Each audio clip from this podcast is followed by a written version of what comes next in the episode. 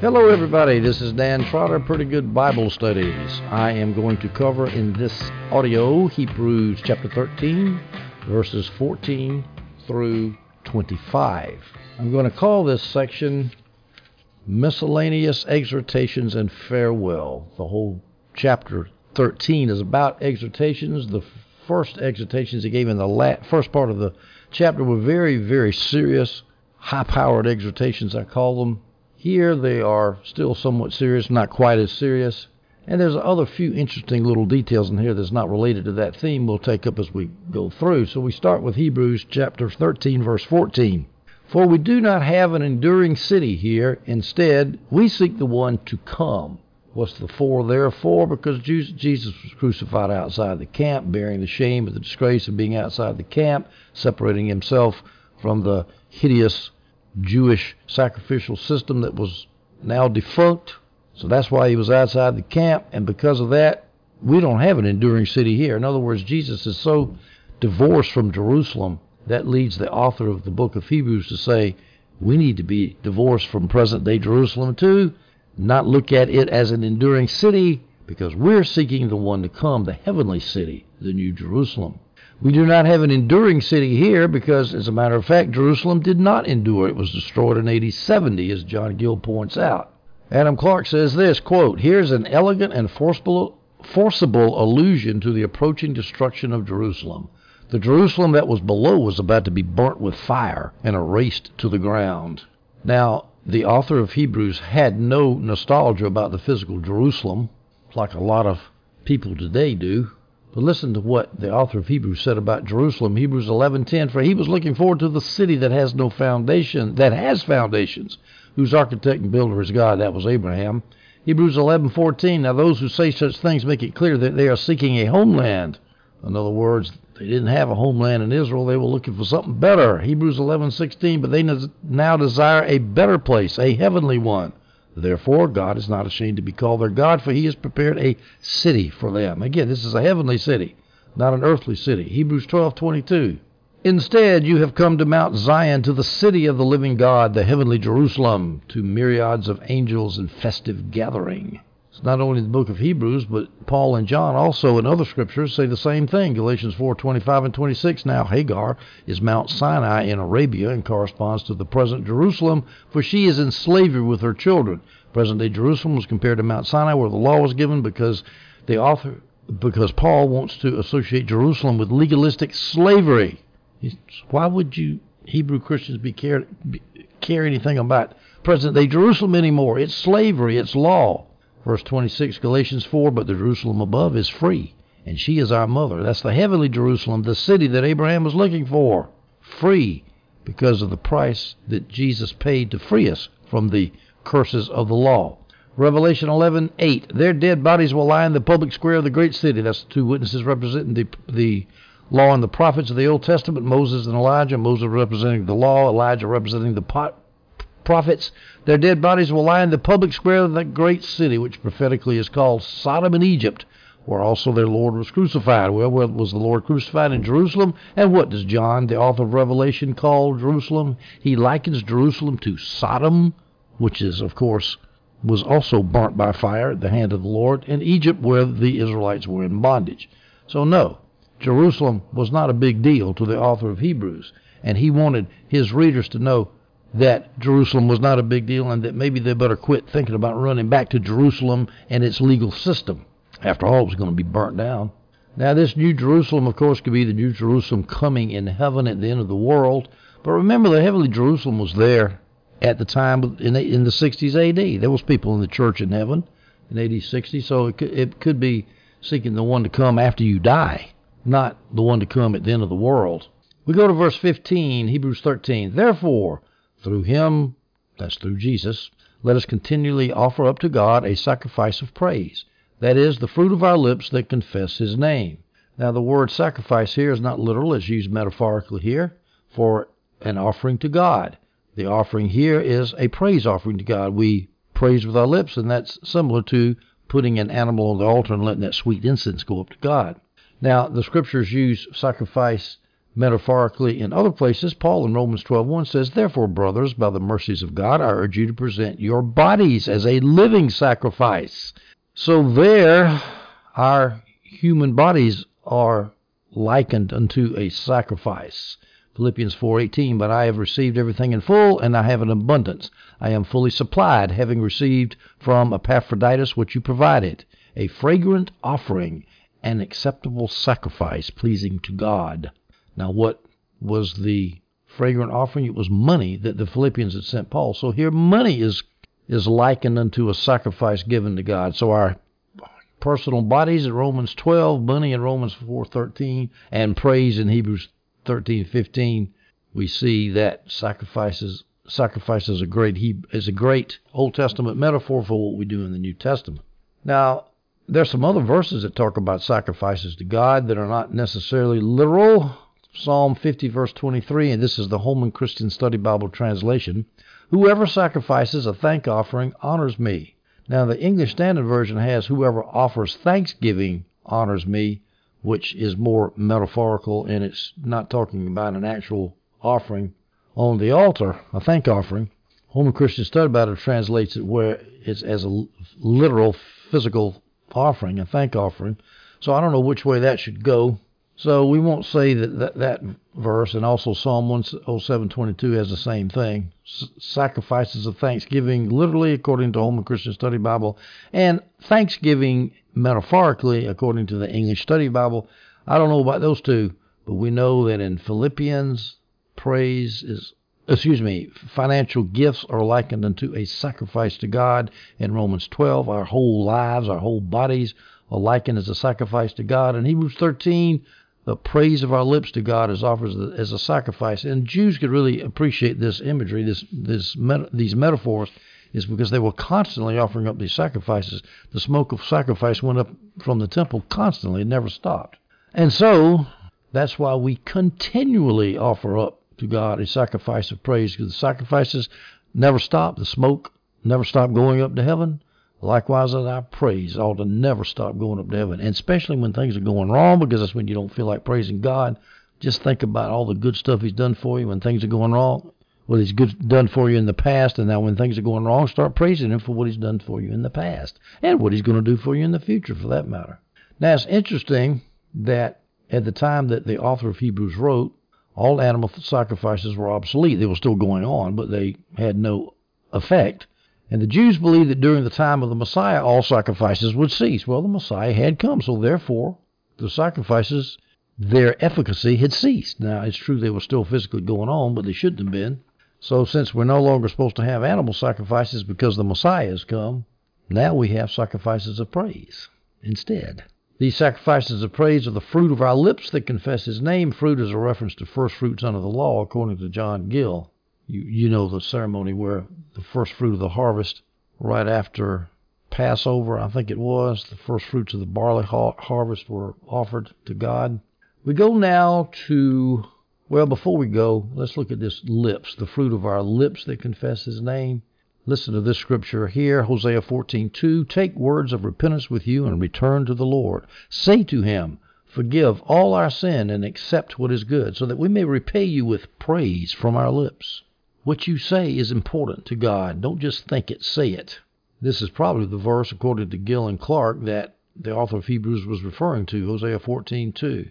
Repay God with praise from our lips. Isaiah 57:19, creating words of praise. The Lord says, "Peace, peace to the one who is far or near, and I will heal him."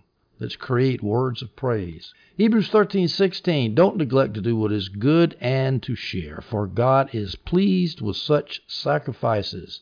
Well, here's another metaphorical sacrifice, just like with the letter to the Philippians. Here, the author is saying sharing goods with one another is a sacrifice, and God's pleased with it.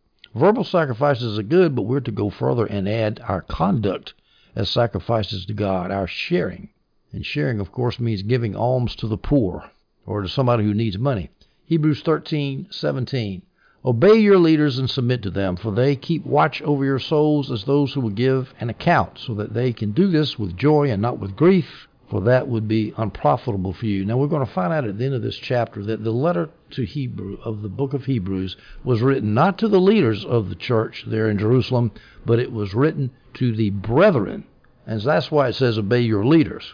He wouldn't say to the leaders obey your leaders. He's writing he's writing to the average hoi polloi in the church. Now this is one of my favorite scriptures because I believe it's been abused so much. I remember at 14 house church conferences, this verse was brought up every year for 14 years, I'm sure either by me or somebody else. It does not mean to obey somebody as if they were your drill sergeant in the army. The word obey there comes from the Greek peitho, and it's in the middle voice here. And in the middle voice, you look this up in Vines, which I've done many times. You look it up in, in a Greek lexicon, it means to be persuaded by. So we can read this be persuaded by your leaders. Now, I haven't done this in great detail here, but in those house church conferences, I would give long teachings on this, and I would go out and find other passages where the same word, peitho, in the passive voice was translated in the English by be persuaded by instead of obey.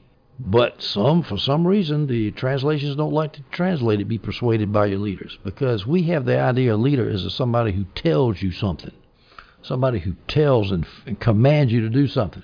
But the New Testament idea was totally different. The idea of the New Testament is a leader leads by persuasion. Imitate. Him. I look up the word imitate and see how many times we're told to imitate somebody. How about Peter himself in 1 Peter 5 says the elders are to to to imi- you're supposed to imitate the elders. The leaders lead by example, the brethren are persuaded by the example, and that idea is not communicated by the typical obey translation. Leadership is by persuasion and example, it's not by command and control. The KJV is even worse than the Holman Christian Study Bible here. Holman Christian Study Bible says obey your leaders. The King James says obey them that have the rule over you. Well, that's not what the word means. That gives exactly the wrong impression. Here's a good quote from Steve Atkerson. Quote, the relationship between a church and its leaders is to be one of discussion, dialogue, reasoning, and persuasion. The church is to be open to be to being persuaded by what the leaders have to say. So you can persuade your flock, but if you're a pastor and you try to command your flock, you have you do not understand what it means to be a New Testament elder. Now there are much stronger Greek words that the author tellingly did not use here. He could have said hupotasso your leaders, which means submit to your leaders. He didn't do that. Here's some other scriptures where hupotasso is used. Romans 13:1. Everyone must submit to the governing authorities. Well, you you do submit. A governing authority does have command and control authority over you, but that's not the word that's used for church leaders. Colossians 3:18. Wives, be submissive to your husbands. A husband, well, this is kind of a hard one, is it not?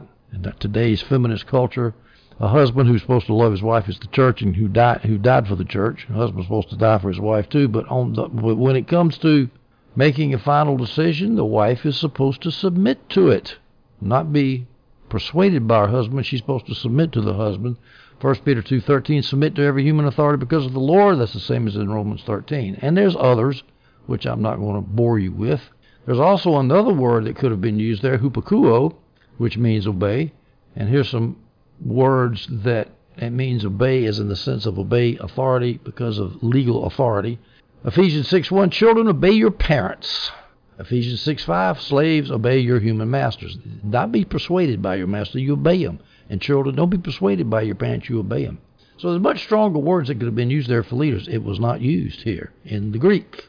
Obey whom? Obey your leaders. Now, the King James here does the same thing they did in verse 7 they say in verse 17, Obey them that have the rule over you. Good, nice King James, English King James translation, translated by translators who were under the sway of the Anglican Church, which was extremely hierarchical. But that's not a good translation. The translation is obey your leaders, as almost every English translation has. And here in verse 7 as well as verse 17. Verse 7, by the way, let me read that for you. It's a very similar type verse. These verses should be considered in conjunction with each other. Verse 7 says, Holman Christian Study Bible, remember your leaders. King James, remember those who have the rule over you.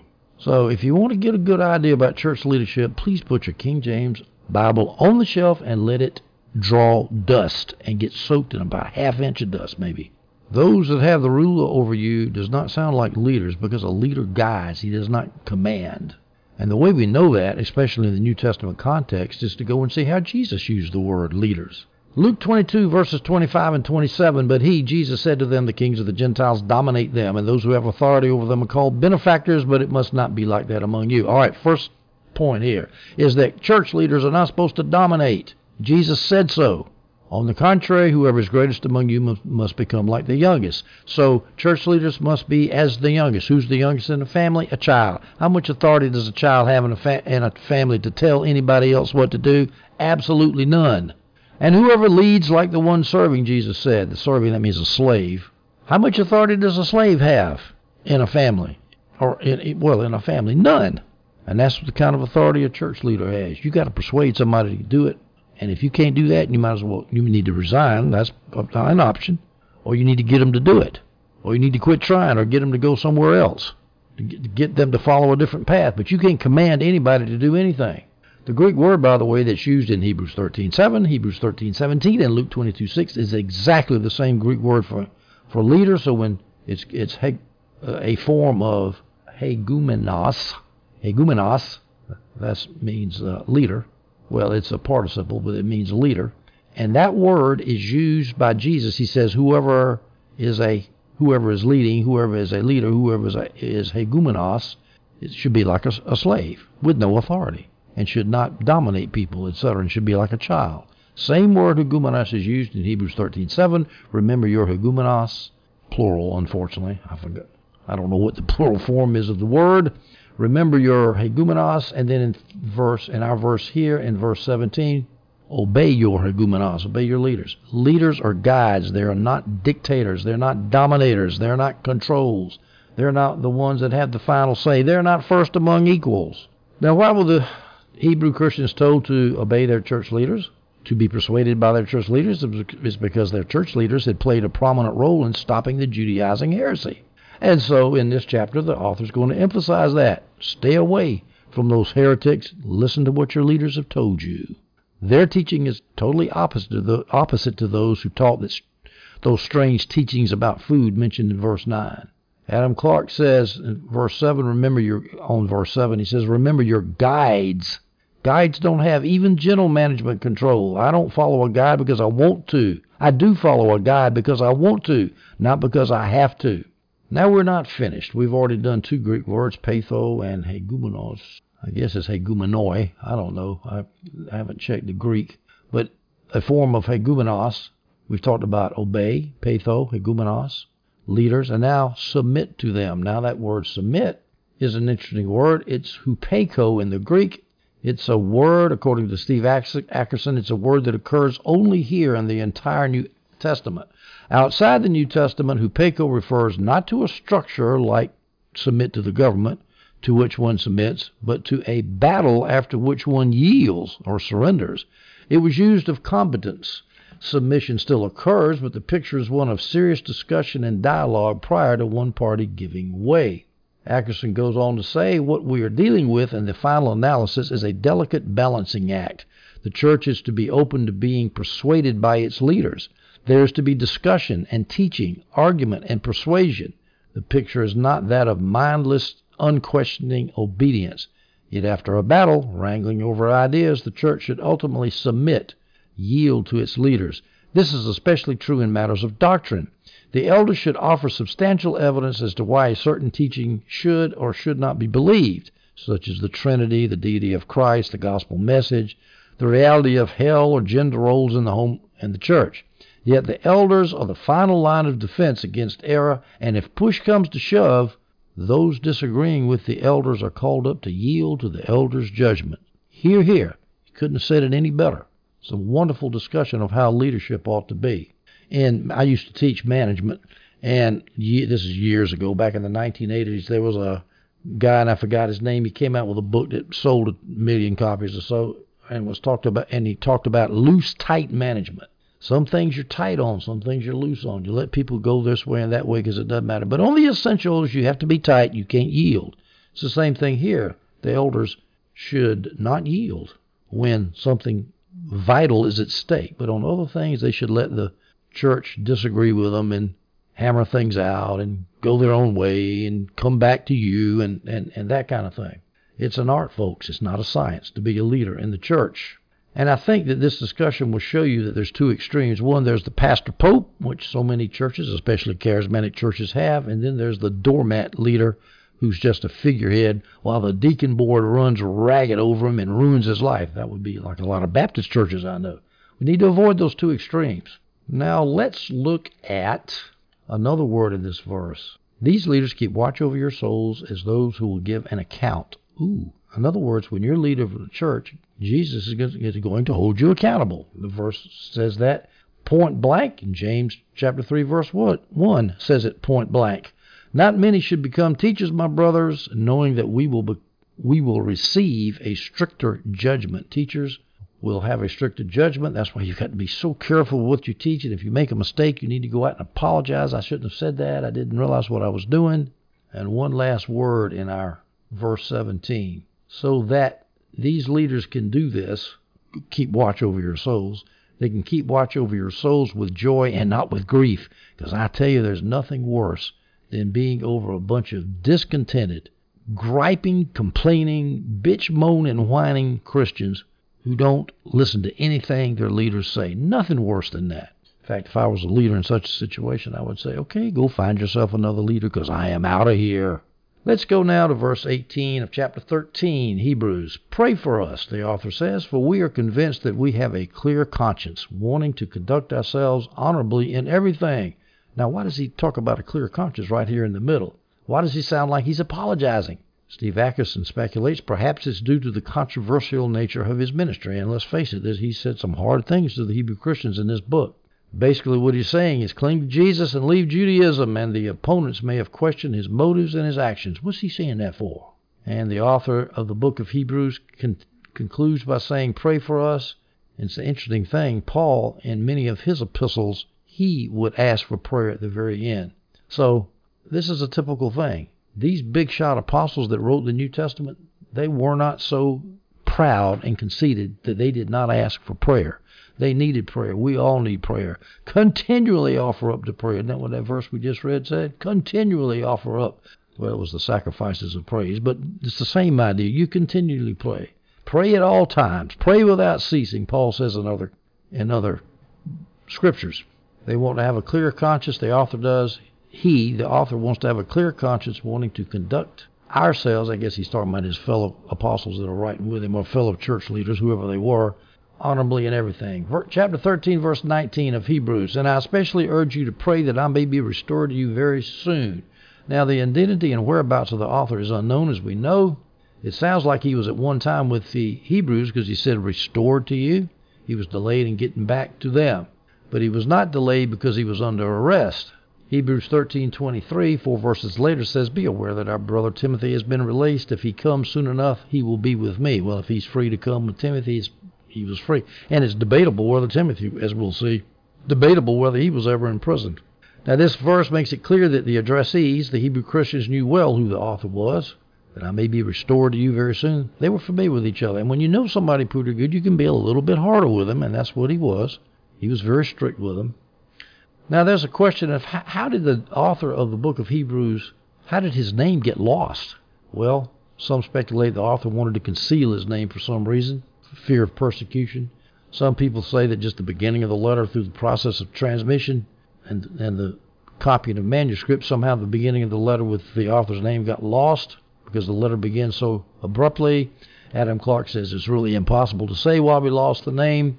Jamieson, Fausset, and Brown say that the author omits his name and his authority as a as a leader because he wants to avoid prejudice against him. He has strong exhortations. He doesn't want the readers to think he's pulling rank. Well, all of those are nice speculations, but who knows? We just don't have the name of the author. Hebrews 13:20. Now may the God of peace, who brought up from the dead our Lord Jesus, the great shepherd of the sheep, with the blood of the everlasting covenant. Now the first thing is very interesting here. Let's leave out some of the middle words here and read it like this. Now may the God of peace, who brought up from the dead our Lord Jesus, dot, dot, dot, with the blood of the everlasting covenant. The blood of the covenant brought Jesus, made him alive again, resurrected him. That is a strange thing to say. Of something I've never really noticed before until I studied this verse closely. The God of peace is often used in salutations. Here it's used in the benediction. Perhaps the author's concerned with the lack of peace caused by the false teachers, and I'm sure there was a lot of discord because of that. Jamieson and Brown says the Judaizing of the Hebrews was calculated to sow seeds of discord among them, of disobedience to their pastors, and of alienation towards, well, J- and Brown say Paul, but we don't think Paul wrote the gospel, so let's say alienation toward the author. Now, Jesus is called the great shepherd of the sheep, who brought up from the dead our Lord Jesus, the great shepherd of the sheep. That shepherd imagery is everywhere in the scriptures. I'm going to run through some scriptures real quick just to give you a feel for that. You've probably heard a lot of sermons about shepherds. Psalm 23:1, "The Lord is my shepherd; I shall not want." Psalm Isaiah 40:11, "He protects his flock like a shepherd; he gathers the lambs in his arms and carries them in the fields. He gently leads those who are nursing." Ezekiel 34:11 through 16, See, I myself will search for my flock and look for them. As a shepherd looks for his sheep on the day he is among his scattered flock, so I will look for my flock. I will rescue them from all the places where they have been scattered on a cloudy and dark day. I will bring them out from the peoples, gather them from the countries, and bring them into their own land. I will shepherd them. I will tend them with good pasture. There they will lie down in a good grazing place. I will tend my flock.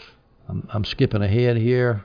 I will seek the lost, bring back the strays, bandage the injured, and strengthen the weak. But I will destroy the fat and the strong.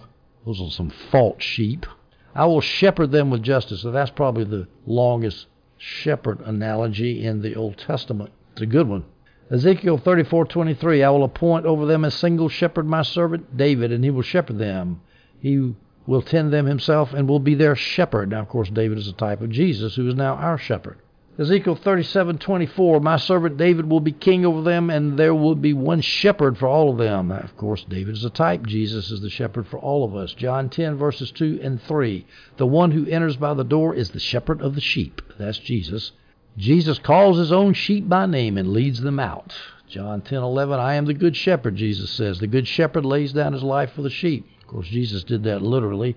John 10:14 I am the good shepherd. I know my own sheep and they know me. John 10:27 My sheep hear my voice I hear them and they follow me. 1 Peter 2:25 For you were like sheep going astray but you have now returned to the shepherd and guardian of your souls. 1 Peter 5:4 And when the chief shepherd appears that would be Jesus you will receive the unfading crown of glory. So sheep is used a lot to talk about us Christians. It's a good description of Christians as John Gill says because sheep are harmless and offensive but in constant danger. I love that.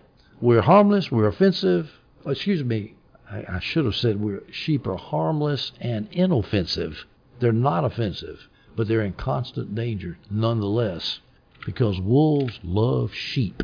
They love to eat sheep. Now, the blood of Jesus that brought Jesus up from the dead, as I said, strange thing to say, but it does say that. That blood is called the blood of the everlasting covenant. Everlasting means new covenant. Hebrews 8, 8 through 12, this is the famous New Covenant passage. But finding fault with his people, he says, Look, the days are coming, says the Lord, when I will make a new covenant with the house of Israel. Luke 22, 20, the, the Lord's Supper. At the Lord's Supper, Jesus said, This cup is the new covenant established by my blood. Well, that's the new covenant. It doesn't specifically say it's everlasting, but it, the new covenant is everlasting. The everlasting covenant is the new covenant. Everlasting is the term that the author of Hebrews uses here in our verse, in verse 20. We see the covenant is called everlasting also in the Old Testament. Jeremiah 32:40, and I, I will make an everlasting covenant with them. That's in the future, the new covenant. I will never turn away from doing good to them, and I will put fear of me in their hearts, so they will never again turn away from me. Folks, that's that'll give you assurance if you're in the new covenant. He's ne- it's everlasting, and he's never going to turn away from you. Isaiah 55:3. Pay attention and come to me. Listen so that you will live. I will make an everlasting covenant with you, Isaiah says. The promises assured to David. Those are the promises that were given Abraham and reestablished with Isaac and re-promulgated with David. Everlasting covenant. Isaiah 61 8, For I, Yahweh, love justice. I hate robbery and injustice. I will faithfully reward them and make an everlasting covenant with them. That's with us. Of course, everlasting covenant is to be distinguished from the old covenant, which is obsolete, old, passing away, and an inferior covenant, the one that was given at Mount Sinai to Moses, the legal covenant. We move on to verse 21, but since verse 21 starts in the middle of a sentence, we'll go back to verse 20 and pick up the relevant subject and verb.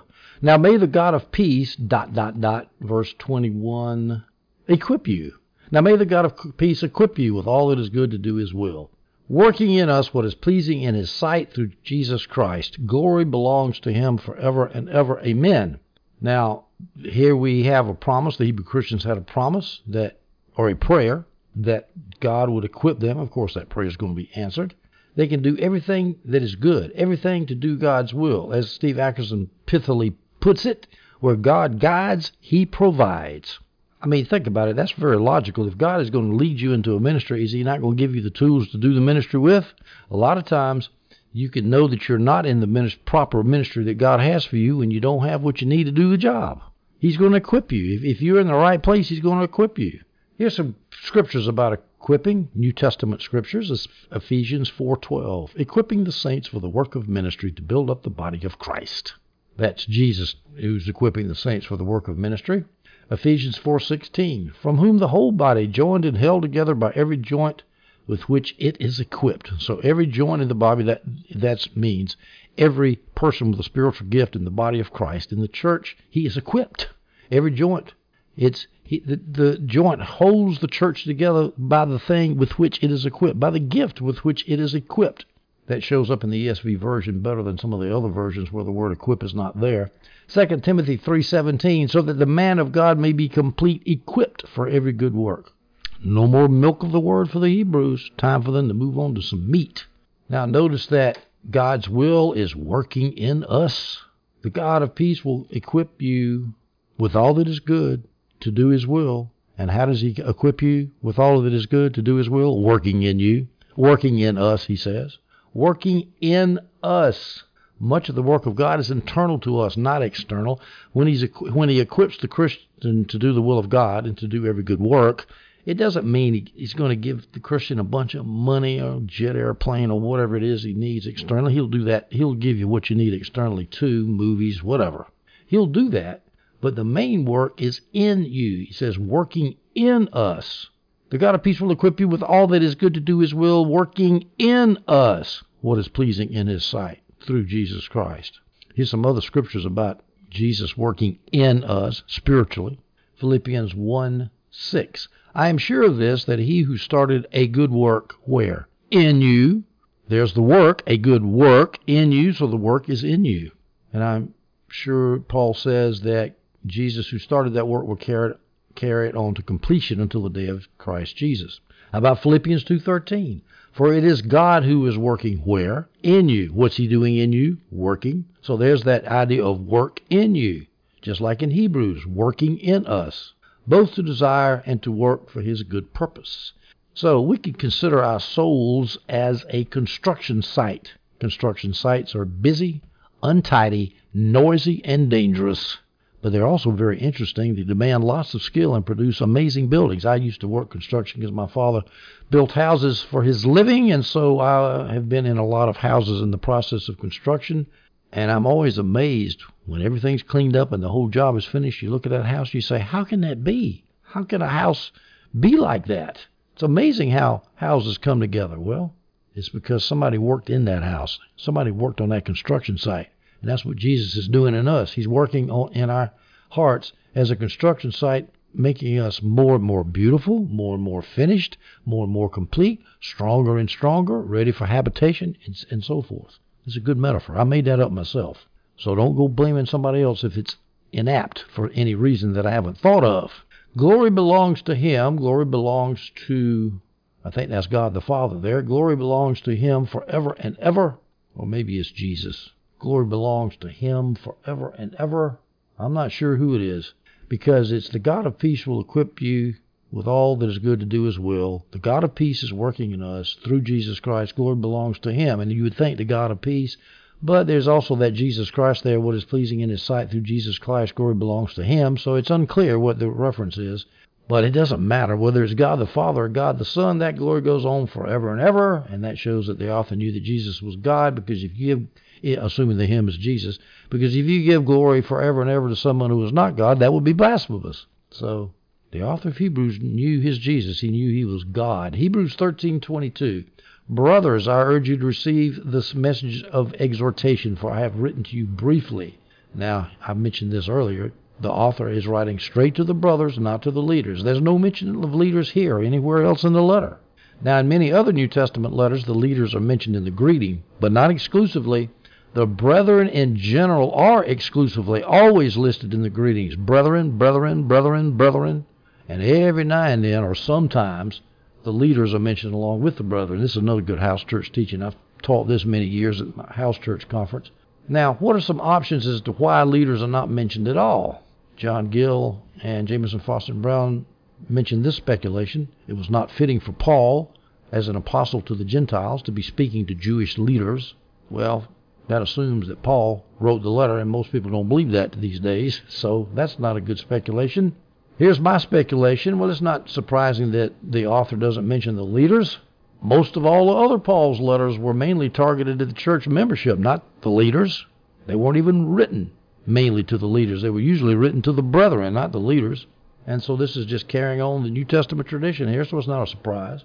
It could be this reason. The leaders had asked the author for help, and so the author is writing to the brethren because the brethren, in the case of the church of the Hebrews, the brethren were thinking about apostatizing, and the leaders were looking for some outside help. So in this chapter, he asked the brothers to yield to the leaders. I think that's probably the best reason right there as to why the author wrote straight to the brothers. The author exhorts the brothers to re- the brothers to receive this message of exhortation. Now, the author knew that letter was going to be hard to receive, hard to take. Why? Because it was controversial. It was asking the Hebrew Christians to give up their lifestyle, to give up their Hebrew roots, go be Christians. Ooh, to forsake the gods of our fathers? Actually, it's not true, but that's what they would think. The author says, For I have written to you briefly. In other words, I haven't written you a lot, so you can take it. I think that's what he meant by that. For because I have written to you briefly, and since I've written to you briefly, I don't have a lot of exhortations in there for you to obey, uh, just a few, so you should obey them. Well, what's he talking about briefly? Is he talking about the whole letter was brief? Jamieson, Fausset, and Brown kind of doubts that. They say, well, it seems like the whole letter is a treatise rather than a letter. Well, to which I re- respond, well, maybe it might seem like a treatise to us, but it might have seemed brief to the author because he had a lot more he wanted to tell the Hebrews, but he didn't have time to put it, he didn't have room to put it in his letter before the letter got to be inordinately long. Or it could be referred to the exhortations. I've written you briefly with the exhortations. I don't think so. I think it's referring to the whole letter. And I really do think that he says, hey, this is just a little bit of stuff. You can take it. Verse 23, Hebrews 11. Hebrews 13, I'm sorry. Hebrews 13, verse 23. Be aware that our brother Timothy has been released. If he comes soon enough, he will be with me when I see you. Now, of course, this is the famous Timothy that was the constant companion of Paul on from the second missionary journey all the way until his imprisonment at Rome. He was well known to the Hebrews. His mother was Jewish, so it makes sense that he knew the Hebrew Christians as well. That says Timothy has been released. Now that could mean from prison. Prison. He's been released from prison. Some people think, or another option. It could be he is released from doing some work somewhere and should be translated. He's been sent away. Well, let's look at those two options. I found an interesting comment by J. Andrew Doole, who I do not know, writing for the Cambridge University Press. He considers both options. First of all, the option that Timothy has been released from prison. Here's the argument. Paul and Timothy are almost inseparable. The letters to Philemon and the Philippians are addressed from both Paul and Timothy and appear to be sent from prison. This makes most sense if both are in prison, Timothy as well as Paul especially given, given the risk inherent in naming an accomplice who remains free. So, in other words, since Paul mentions Timothy, he would be putting Timothy at risk if he was free, so he must have already been in jail. And when Paul is in prison, Timothy is not sent anywhere. That sounds like a pretty good argument that Timothy had been released from prison. However, the same author doesn't believe it. He, he, he states that argument. He said, but here's another argument against that. Quote, the personal tone and content of both letters, talking about the letters to Philemon and the Philippians, those two prison epistles, the personal tone and content of those letters nonetheless reflect concern only for Paul, what he has done and what will happen to him. No one cares about Timothy, so Timothy is probably not in prison. In other words, Paul didn't mention any, all the Timothy's troubles being in prison. Well, who knows? Doesn't matter. It's just, a, to me, an academic discussion about whether Timothy ever went to jail or not. Just remember this. He maybe he did, but it's not been proven. It can go either way. If he comes soon enough, he will be with me when I see you. If he comes, it's not known whether Timothy ever made it to the Hebrews. When I see you, says the author, it's not known whether the author ever made it to the Hebrews. Not a lot known about that. We've got two more verses to go. We'll finish Hebrews 13 in the book of Hebrews, verses 24 and 25. Greet all your leaders and all the saints. Those who are from Italy greet you. Grace be with all of you. Now remember, in a couple verses earlier, he said, Brothers, receive this letter, because he's writing to the brothers, and now he says, Greet all your leaders, because he's still writing to the brothers. This shows that the letter was written exclusively to the brethren. The brethren would then pass the greetings on to the leaders. And of course, this is quite obviously the opposite w- way that it is done in today's pastor centric Christianity. Just this morning at church, we were talking about a pastor said he didn't have authority to allow somebody to carry a concealed weapon to church. This guy had more than 20 guns. He he didn't like that too much. He didn't join the church, but the pastor said that the board of deacons had told him that he didn't have authority to carry a gun in church, even with a permit, a concealed weapons permit. And in discussing that, he says, "What is the, why does the pastor not have authority? He's at the top. He's the first among equals." I said, "That's not the way it is in the Scripture. There's no first among equals and elders in the, in the Scripture." And then he said, "Yeah, that's true in the Scripture, but in America it's different. We got at least three levels. We got the pastor, we got the elders, and the deacons." And then he thought a minute. He says, "Actually, there's four letters. Then you got the working deacons under them." And he goes through all this ecclesiastical crapola and stating that's the way it is. And he did an accurate job of it because that's exactly the way churches are because churches don't care how that was done in the New Testament. If they would, they'd be a lot happier and Christians would be a lot happier. But they don't. Just remember, there was no single pastor in the New Testament church. There were no paid pastors in the New Testament church. There were no women pastors in the New Testament church. And all the pastors were co equal. There was no hierarchy of pastors amongst those plural pastors in the New Testament church. Greet all your leaders and all the saints. Steve Atkerson speculates that the, all the saints he's talking about is referring to other Gentile saints who weren't being tempted to return to Judaism, and he sort of throws them in on the side. I don't know about that. That seems a little bit of a stretch to me. I think he's talking about all the Hebrew saints that they would have contact with. Then he says, Those who are from Italy greet you. Grace be with all of you. Who are these guys in Italy? Well, some people suggest, although the NIV Study Bible denies it, Adam Clarke affirms it, that the author was in Italy when the letter was written, and that's what it sounds like to me. But it doesn't does not necessarily have to be that. It could be the readers were in Italy when the letter was written. Well, I don't believe that. Adam Clarke says so. Those who are from Italy greet you. So in other words, the author's writing from wherever he's writing from, sending the letter to Italy, and he's passing on greetings from other Christians in Italy to the Hebrew Christians in Italy. What are they doing in Italy for? I don't know why. That seems strange to me. We're going to put a big X by that one. It could be the author is passing on greetings from some Italian believers. In other words, the author might not be in Italy, might be somewhere else, but he's met some Italian believers somewhere in his travels. And the Italian believers might have left Italy, they might have been somewhere else, and they said, Hey, how about pass on greetings to the Hebrew Christians since you're writing to them? That could be. I think it's easier just to say that the author was in Italy when the letter was written. Ladies and gentlemen, we have finished with the book of Hebrews.